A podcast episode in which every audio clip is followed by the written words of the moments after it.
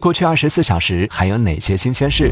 繁花小说搜索与成交量创新高。上海乐高乐园预计于二零二五年春夏开放。雷军颁发百万美金大奖。各国旅游局回应：新马泰变贵了。扎克伯格斥巨资挖末日地堡，圆通、韵达、京东物流被约谈。美十三岁男孩获成通关俄罗斯方块第一人。美国金门大桥自杀防护网安装完工。现在登录喜马拉雅、苹果播客、小宇宙，搜索订阅《往事头条》畅听版，解锁每日新鲜事，听资讯更畅快，尽在《往事头条》畅听版。